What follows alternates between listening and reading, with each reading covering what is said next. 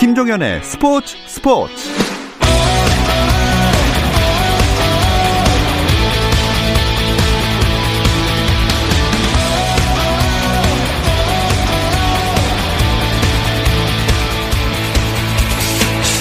스포츠가 있는 저녁 어떠신가요? 아나운서 김종현입니다. 오늘 하루 스포츠계를 돌아보는 스포츠 타임라인으로 김종현의 스포츠 스포츠 출발합니다.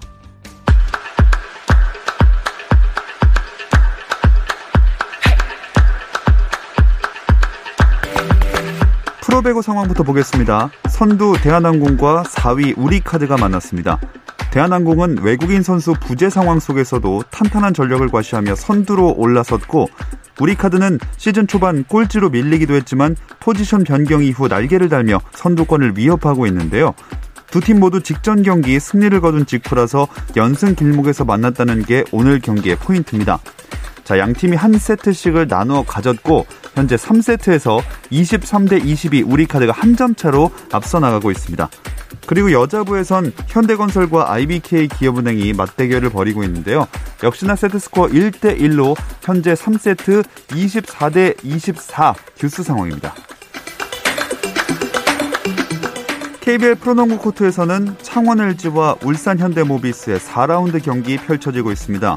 LG는 중위권 도약을 위해 3연승의 현대모비스 역시 더 높은 곳으로 치고 올라가기 위해 이 경기를 잡아야 하는데요.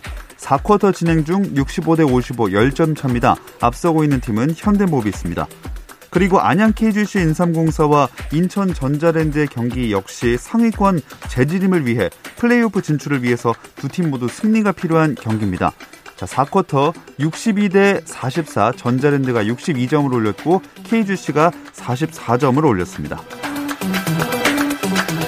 손흥민이 소속팀 잉글랜드 프로축구 토트넘이 뽑는 이달의 골 주인공으로 4개월 연속 선정됐습니다. 토트넘은 손흥민이 지난달 7일 아스널과의 프리미어리그 경기에서 터뜨린 감아차기 선제골이 홈페이지 팬투표에서 12월의 골로 뽑혔다고 밝혔습니다. 한편 토트넘이 정규리그 다음 경기에서 아스톤 빌라가 아닌 풀럼과 격돌하게 됐습니다. 토트넘과 아스톤 빌라는 14일 오전 5시 15분 18라운드 경기를 치를 예정이었지만 아스톤 빌라에서 코로나19 확진자가 대거 발생하면서 경기가 미뤄졌고 따라서 토트넘은 지난해 12월 31일 치를 예정이었다가 코로나19 확진자가 나와 치르지 못하고 연기됐던 풀럼전을 14일에 치르게 됐습니다. 김학범 감독이 이끄는 남자 올림픽 축구대표팀이 오늘 오후 강릉 종합운동장에서 새해 첫 소집 훈련을 시작했습니다. 26명의 선수들은 오늘부터 다음 달 2일까지 강릉과 제주 서귀포에서 약 3주간 기량을 점검하고 조직력을 다집니다. 한국 유도의 간판 김원진과 안바울이 11개월 만에 국제대회에서 나란히 금메달을 목에 걸었습니다. 남자 60kg 간판 김원진은 결승전에서 대만의 양용웨이를 한판승으로 이겨 4연속 한판승 우승을 완성했는데요. 하지만 김원진은 대회가 끝난 직후 아버지가 이틀 전 갑작스럽게 세상을 떠났다는 소식에 오열했다는 안타까운 소식도 전해졌습니다. 미국 프로농구 NBA 경기가 코로나19 여파로 또다시 연기됐습니다. NBA 사무국은 오늘 뉴올리언스 펠리컨스 대 댈러스 메버릭스 경기와 내일 13일 예정된 보스턴 셀틱스 대 시카고 불스 경기가 연기됐다고 발표했습니다. 댈러스는 막시 클리버가 코로나19 양성 반응이 나오는 등 선수 4명이 출전할 수 없는 상황이고 보스턴 역시 선수 7명이 코로나19와 관련된 격리에 들어갔습니다. 어제 보스턴전을 치르지 못한 마이애미는 지미 버틀러, 고란 드라기치, 뱀 아데바요 등 주축 선수들이 대거 코로나19 관련 리스트에 올라 있어서 내일 필라델피아전 진행 여부도 불투명한 것으로 전해지고 있습니다.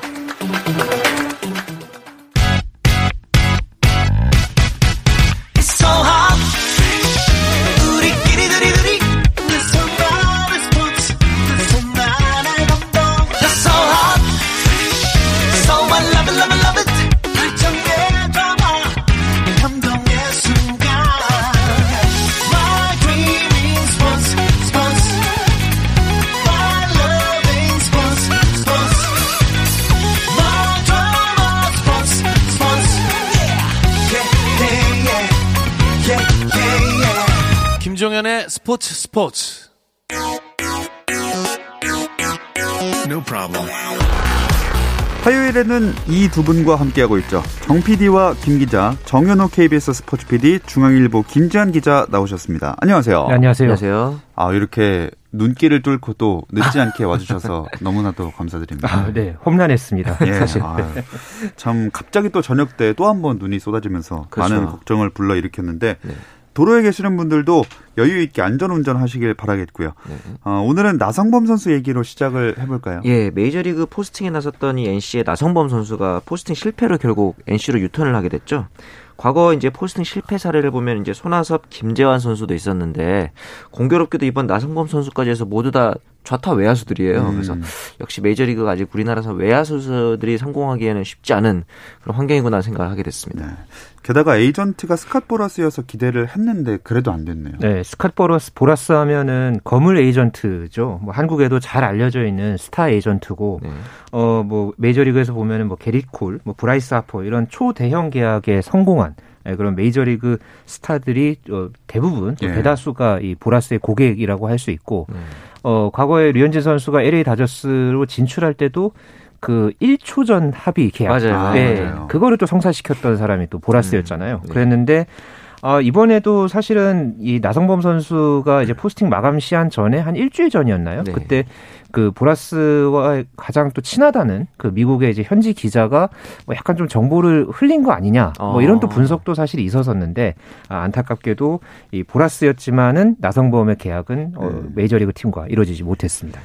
자, 김하성은 됐는데 나성범은 왜 안 됐나? 이 부분을 궁금해하시는 분들이 많을 것 같아요. 저희 KBO 리그 성적만 보면 오히려 나성범의 타격 성적이 더 좋아요. 타율, 출루율, 장타율 모두 다 앞서는데 나성범 선수 입장에서는 작년에 당했던 이 재작년에 당했던 십자인대 부상이 좀 두고두고 아쉬울 것 같아요. 음.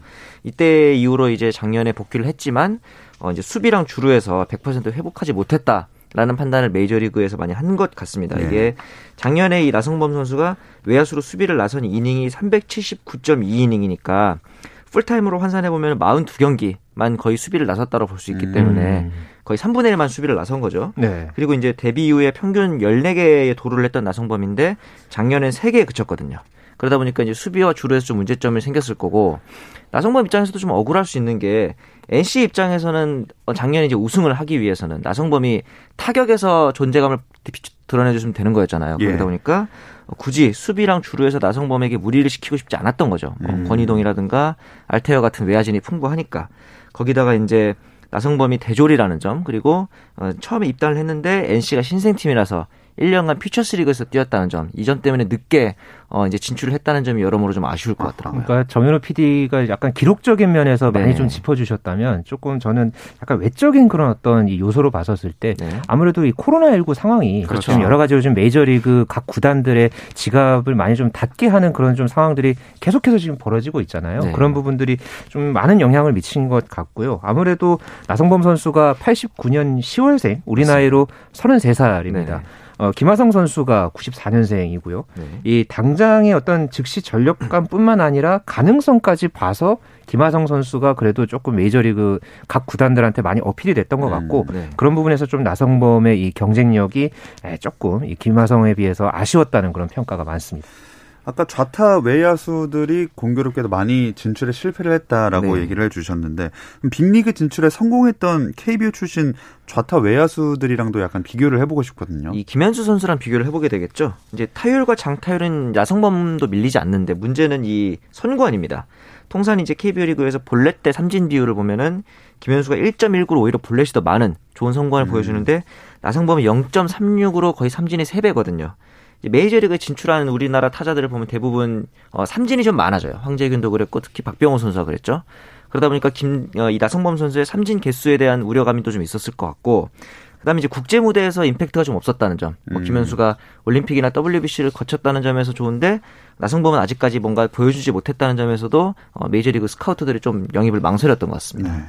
그리고 아까도 잠깐 얘기 나왔던 이 코로나19로 인한 시장 상황이 참 나성범 선수를 비롯해서 아, 올해 진짜 좀 발목을 많이 잡은 것 같아요. 네, 뭐 일본 선수들 같은 경우에도 메이저리그에 지금 연이어서 지금 두 명이 어, 진출에 실패를 했거든요. 네. 이시카와 하루키라든가 뭐 투수 이 스가노 도모유키 같은 경우에는 굉장히 좀 이 가능성이 있다. 조세이도 있었다고 하고. 네, 그래서 미국에도 건너 갔었잖아요. 네. 그랬는데 메이저리그 결국 진출에 실패하고 네. 원소속 팀 요미우리와 어 이제 재계약을 하게 됐는데 네. 이 스가노 선수가 이 언론 인터뷰를 통해서 이런 말을 했습니다. 이 코로나19 영향이 어 심화되는 상황인데 음. 어 메이저리그 동향을 살펴본 결과 올 시즌에도 요미우리에서 뛰는 게 좋겠다는 결론을 내렸다. 네. 어 이렇게 명확하게 이 상황을 밝히기도 했습니다. 네.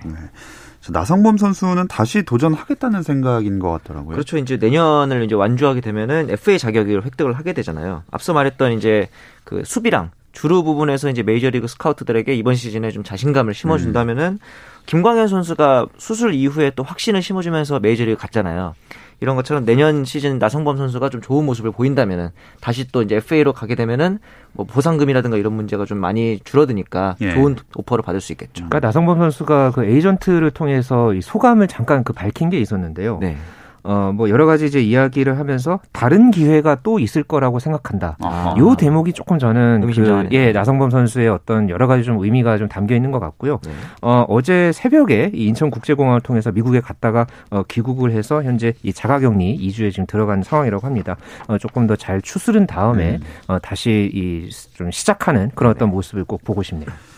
이 와중에 그 남몰래 웃고 있을 음. 또그 사람들이 있다면 NC 구단이 아닐까 싶어요. 네. 그렇죠. 이제 뭐 디펜딩 챔피언이잖아요. 네. 그 와중에 나성범이라는 프랜차이즈 스타의 유출은 아쉬웠을 텐데 이제 나성범 선수가 이제 합류를 하면서 대권을 다시 지킬 수도 있게 됐고 나성범 입장에서 일단 올해 연봉킹을 노려볼 만한 게 예비 FA 신분이죠. 그리고 이제 우승 프리미엄도 있고 프랜차이즈이기 때문에 예. 이제 내년에 이제 연봉을 통해서 좀 자존심을 세울 수 있는 그런 기회는 있을 것 같습니다. 그러니까 NC의 상황이 이제는 조금 더 중요해진 것 같아요. 음. 뭐 작년에 이 나성범 선수가 연봉이 깎였잖아요. 맞아요. 그러다가 지난 시즌에 어쨌든 우승을 하는데 큰 역할을 했고 어, 거기에다가 프랜차이즈 스타라고 이제 말씀을 해주셨듯이 네. 그런 부분들을 다 이제 감안을 하면은 충분히 이 나성범 선수의 면을 어느 정도 세워주는 그런 어떤 이 계약 그런 네. 어떤 조건을 제시를 해야 되거든요. 네. 네, 그래서 NC의 이 향후 행보가 네. 굉장히 좀 주목을 받고 있습니다.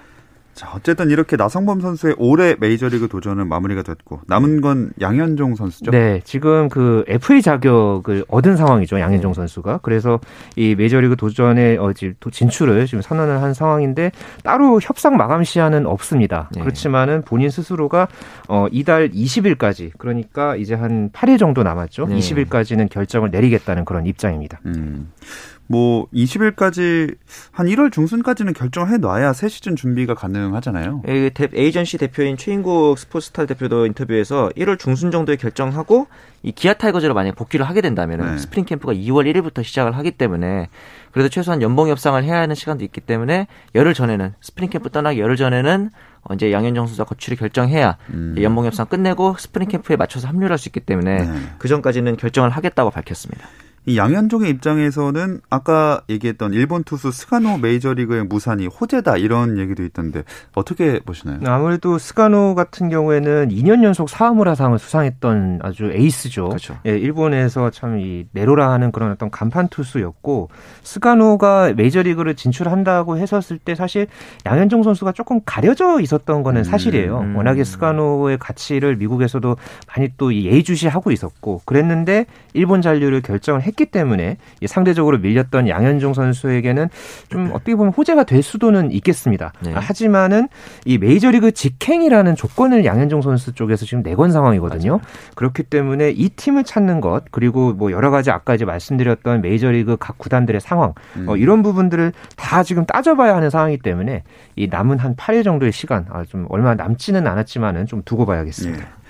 자, 그리고 류현진 선수랑 김광현 선수는 국내 훈련 시작했다고요. 류현진이 6일부터 제주도에서 장민재, 김진영, 이태양 하나 출신 후배들하고 훈련하고 있는데 이 김진영 선수 인터뷰가 좀 재밌었어요. 뭐 장난을 많이 치는 형인데 운동할 땐 진지하다 하면서 음. 훈련하는 그 메이저리그식 디테일과 강도를 옆에서 배우고 있고 아, 류현진도 이렇게 집중하는데 나도 열심히 해야지 이런 생각도 좀 들었다 그러고 김광현 선수는 이 SK시절 트레이너로 있었던 트레이너를 통해서 롯데 2군인 김해 상동에서 훈련을 하고 있어요. 보면서 롯데가 이번 시즌도 그렇고 전통적으로 좌완 투수가 좀 부족해서 고민이 많았는데 이번에 이제 새로 입단한 김진욱이라든가 이런 신인들이 김광현을 보면서 좀 많이 배웠으면 음. 하는 또 바람을 가지고 있더라고요. 네. 참 서로 선순환을 해주면서 네. 많이 성장해 나갔으면 좋겠습니다. 네. 다른 메이저리그 이슈들 어떤 게 있나요? 요즘 메이저리그에서는 파인타르 사용에 관한 좀 의혹들이 많죠. 음. 현지에서 이제 그 이물질을 공에 묻히는 경우인데 현지에서 공인구가 변경돼서 어쩔 수 없이 썼다 뭐 이런 얘기들도 있는데 보시면은 그 옷이나 글러브나 모자 이런 부위에다 몰래 몰래 묻혀놓고 쓱 닦아서 이렇게 쓰는 장면들이 많이 포착되거든요. 예. 재밌는 게 투수들도 많이 하는데 포수들도 가끔씩 이렇게 해서 준대요. 아. 그래서 그 세인트루이스의 그 김광현의 파트너 몰리나 선수가 네. 파울볼이 프로텍터에 맞았는데 붙어가지고 이게 공이 안 떨어진 거예요. 꼼짝없이 들켰던 약간. 아, 그럴 수도 있군요. 네, 그런 이슈도 좀 있었고. 끈끈이 주걱인가요? 그렇죠. 예.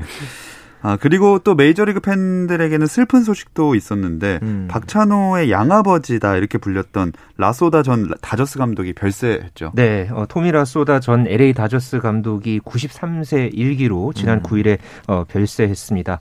어, 1976년부터 다저스 사령탑으로 부임을 해서요. 어, 96 시즌까지 21년 동안 다저스를 지휘를 해서 월드 시리즈 두 차례 정상에 다저스를 올려놨고 또 올해 감독상 내셔널리그에서 네. 이두 번 두 차례 이제 받기도 했고 이러면서 메이저리그 명장으로 이름을 떨쳤죠. 어, 뭐 한국에서는 이 박찬호를 발굴하고 또 그렇죠. 지도하면서 그렇죠. 이 박찬호 선수가 당시에 뭐 양아버지로 이렇게 음. 뭐 모시기도 했던 예, 그런 어떤 이 은사였고 어, 이 묘비명을 미리 이제 세워놓은 게 있어요. 어. 이 다저스 구장은 그의 주소였다. 아하. 그러나 모든 야구장이 그의 집이었다. 그는 음. 야구를 사랑했다. 음. 이세 마디만으로도 이참이 라소다 전 감독이 참 어떤 사람인지를 네. 잘 표현한 것 같고요. 현재 그 메이저리그에 남긴 유산에 음. 이 많은 그 미국 야구계가 애도 물결이 이어졌습니다. 자, 다시 한국으로 돌아와서 네. KBO 리그를 얘기를 해보면 지금 연봉 협상이 한창 진행된 중이겠네요. 그렇죠. 뭐 키움의 이정우 선수가 5억 5천만 원으로 5년차 최고 연봉 경신 뭐 이런 뉴스들이 있었는데 저는 한 가지 좀 재밌는 게 키움의 서건창이 자기 연봉을 스스로 깎아달라는 협상을 어. 했더라고요. 그래서 이게 무슨 일인가 봤더니 이번에 새로 등급 도입된 FA 등급제 때문에 네. 내년 연봉을 줄여서 어, 등급을 차라리 B등급으로 낮춰야 나중에 이제 협상에 가서도 원소속 구단과도 유리하고 다른 팀으로 이적할 때도 조건이 좀 낮아지기 때문에 자유롭게 움직일 수 있거든요. 네. 이런 걸 보면서 이번에 한현희 선수도 동결이 되고 이런 걸 보니까 새로운 FA 등급제가 앞으로 이 연봉 협상에 어떤 영향을 미칠지도 좀 재밌을 음. 것 같습니다. 자, 어쨌든 FA 시장에서는 두산이 잡을 선수들은 확실히 잡고 가는 분위기네요. 네, 허경민과 정수빈에 이어서 김재호 선수가 또 이 총액 25억 원에 재계약을 네. 했습니다. 어, 2016년 12월에 개인 첫 번째 FA 자격을 얻고 이번에 두 번째 FA였는데 네. 뭐 여기서도 나름대로 김재호 선수나 두산 모두 어, 윈윈했다. 뭐 이렇게 지금 평가를 받고 있고요. 어, 주전급 내부 FA 7명 중에서 지금 3명을 붙잡았습니다. 네. 어느 정도 지금 전력 누수를 최소화하는 데 성공했다는 평가를 받고 있고요. 음. 어, 이제 두산의 남은 내부 FA 중에서는 투수 유희관, 이용찬 선수가 미계약자로 남아 있습니다. 네. 또 다른 짚어볼 만한 소식이 있을까요?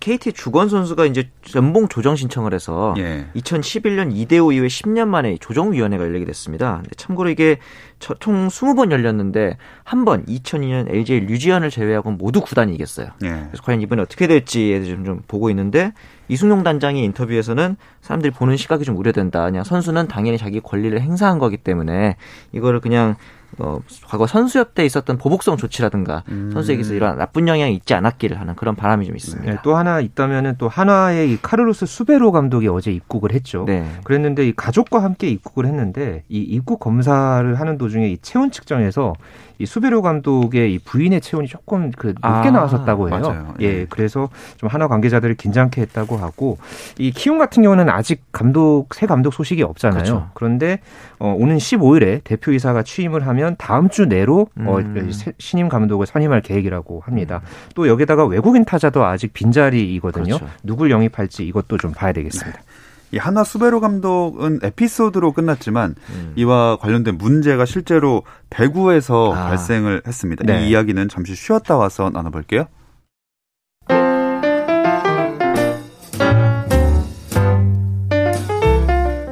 정 PD의 깊은 내공, 김 기자의 비하인드 스토리. 배구 이야기는 KBS 1라디오 스포츠 스포츠에서 배구 선수 출신 해설위원 저 한유미도 듣습니다. 정 PD와 김 기자 많은 청취 부탁드립니다.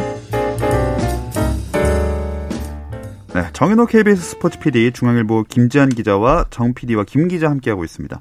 여자 배구 흥국생명에게 코로나 변수가 생겼어요. 네, 어, 흥국생명의 새롭게 가세한 외국인 선수죠. 이 브루나 모라이스가 코로나19 확진 판정을 음. 받았는데요. 지난 그 5일에 입국하기 전에는 현지에서 이 코로나 검사를 받았을 때는 음성 판정을 받았는데 네. 어, 이제 국내 우리나라로 이제 입국을 하고 나서 어, 이제 확진 판정을 받았고 어, 지난 10일에 이 생활치료센터에 입소를 한 것으로 알려졌습니다. 참 고민 끝에 새로 외국인 선수 영입하자 결정한 걸 텐데 큰 차질이 생겨버렸어요. 사실 그 루시아 선수의 부상 회복을 기다리는 게 오히려 더 저는 상수라고 봤는데 네. 제가 저번 주에 그 외국인 선수를 맞추긴 했는데 코로나까지 맞추지 못했습니다. 그러니까 아무리 빨라도 이제 10일에 입소를 했기 때문에 음. 20일 이후부터 합류가 가능하고 또 거기다가 이제 팀 내에서 이제 선수들하고 호흡 맞추고 이런 시간까지 생각해보면은 당장 투입하기는 또 쉽지 않아 보이긴 합니다. 음. 바로 경기에 나서긴 힘들 거고 언제쯤 그럼 나올 수 있을까요? 음, 아무래도 치료센터에서 20일쯤 나온다고 해도 그렇죠. 뭐 선수들 간에 그런 호흡도 맞춰야 되고 그렇죠. 뭐 전략이나 이런 분위기도 좀 어느 정도 적응을 해야 되는 그런 부분들까지 따지면은 어, 빠르면 이달 말, 뭐, 음. 그렇지만은 서두르지는 않을 것 같고요. 한국생명의 또 현재 또 상황들도 있기 때문에. 그러네. 그래서 이달 안에는 좀 실전 경기를 치르기는 좀 어려울 것 같아 네. 보입니다. 그, 여자부 판도에 이 사태가 어떤 네. 좀 결과로 작용을 하게 될까요? 안 그래도 3일날 이 흥국생명과 GS 칼테스의 멧대기도 무산됐잖아요. 예. 이후로 이제 나란히 1승씩을 거두긴 했는데 이 흥국생명과 GS가 나란히 지금 2강까지 올라온 것 같아요. 음. 지금 거의 나머지 IBK부터 이제 현대건설까지는 승점이 굉장히 다닥다닥 붙어 있습니다. 그렇죠. 네. 그러다 보니까 이제 나머지 승부는 정말 알 수 없어요. 지금 어, 현대건설과 IBK 경기도 어, 2대 1로 현대건설이 앞서고는 있지만 IBK가 4세트 앞서 있거든요. 이대로 네. 가면 또 풀세트 재밌는 경기가 될것 음. 같습니다. 음. 자, 뭐 GS 칼텍스로서는 이 시기에 그 빨리 점수를 많이 따라잡아 놔야 그렇죠. 한국생명과의 1위 경쟁을 가능할 수 있는 상황인 것 같고 남자분은 현재 1위 대한항공이랑 6위 삼성화재도 이 두 팀 모두 외국인 선수 없이 경기하고 있잖아요. 네, 지금 대한항공은 안드레스 비에나가 무릎 부상 때문에 결국은 이제 전력에서 빠졌고 네. 또 삼성화재도 이 바르텍 선수의 부진으로 교체를 했죠.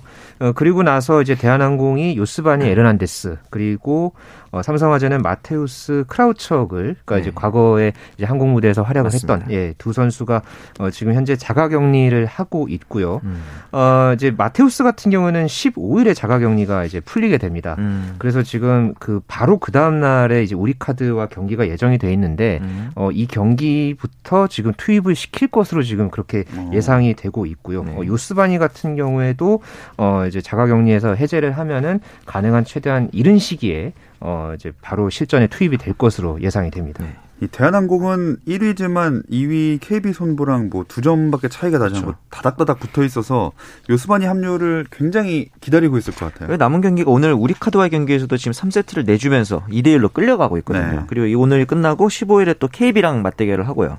이런 상황이다 보니까 17일 날 격리 해제가 되는 대로 바로 20일 날 OK금융거래과의 경기에 바로 어, 요스바니 선수가 투입되지 않을까 이런 음. 전망이 좀 있습니다.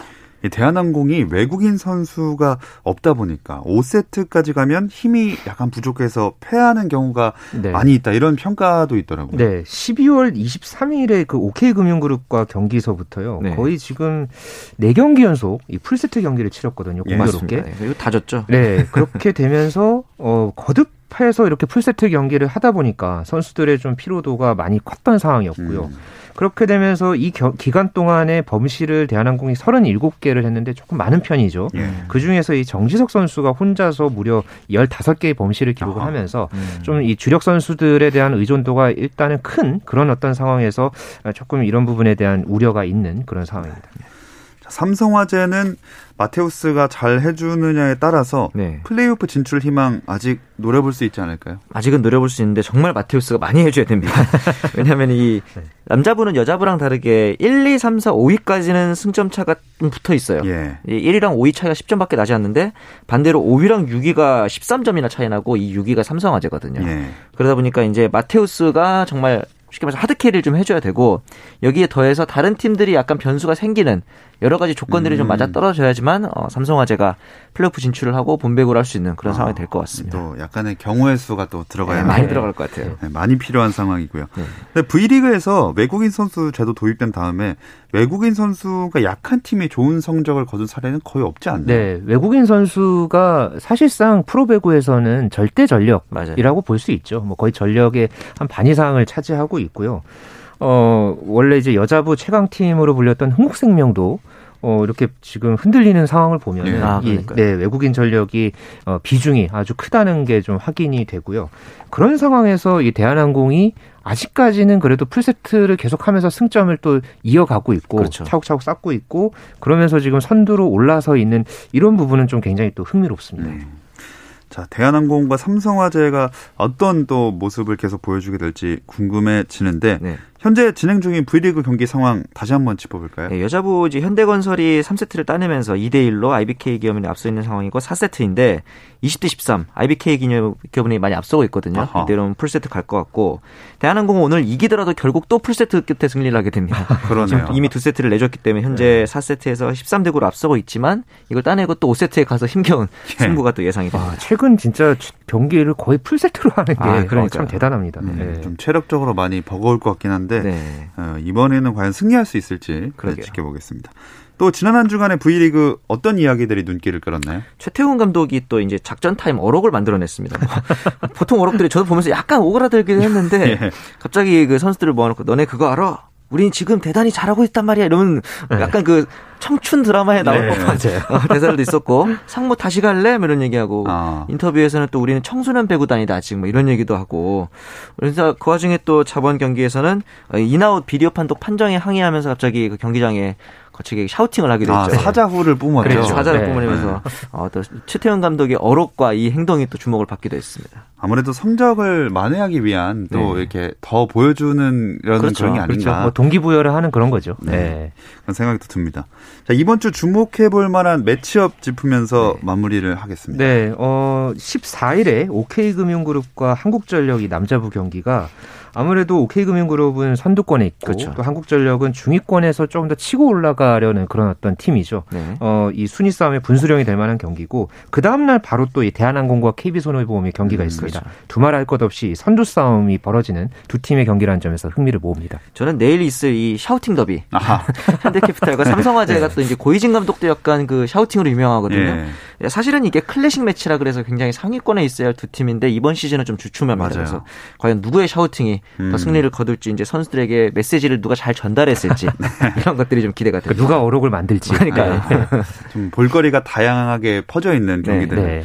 네, 기다리고 있고요. 자, 그럼 여기서 마치도록 하겠습니다. 정현호 KBS 스포츠 PD, 중앙일보 김지한 기자였습니다. 두 분 고맙습니다. 감사합니다. 감사합니다.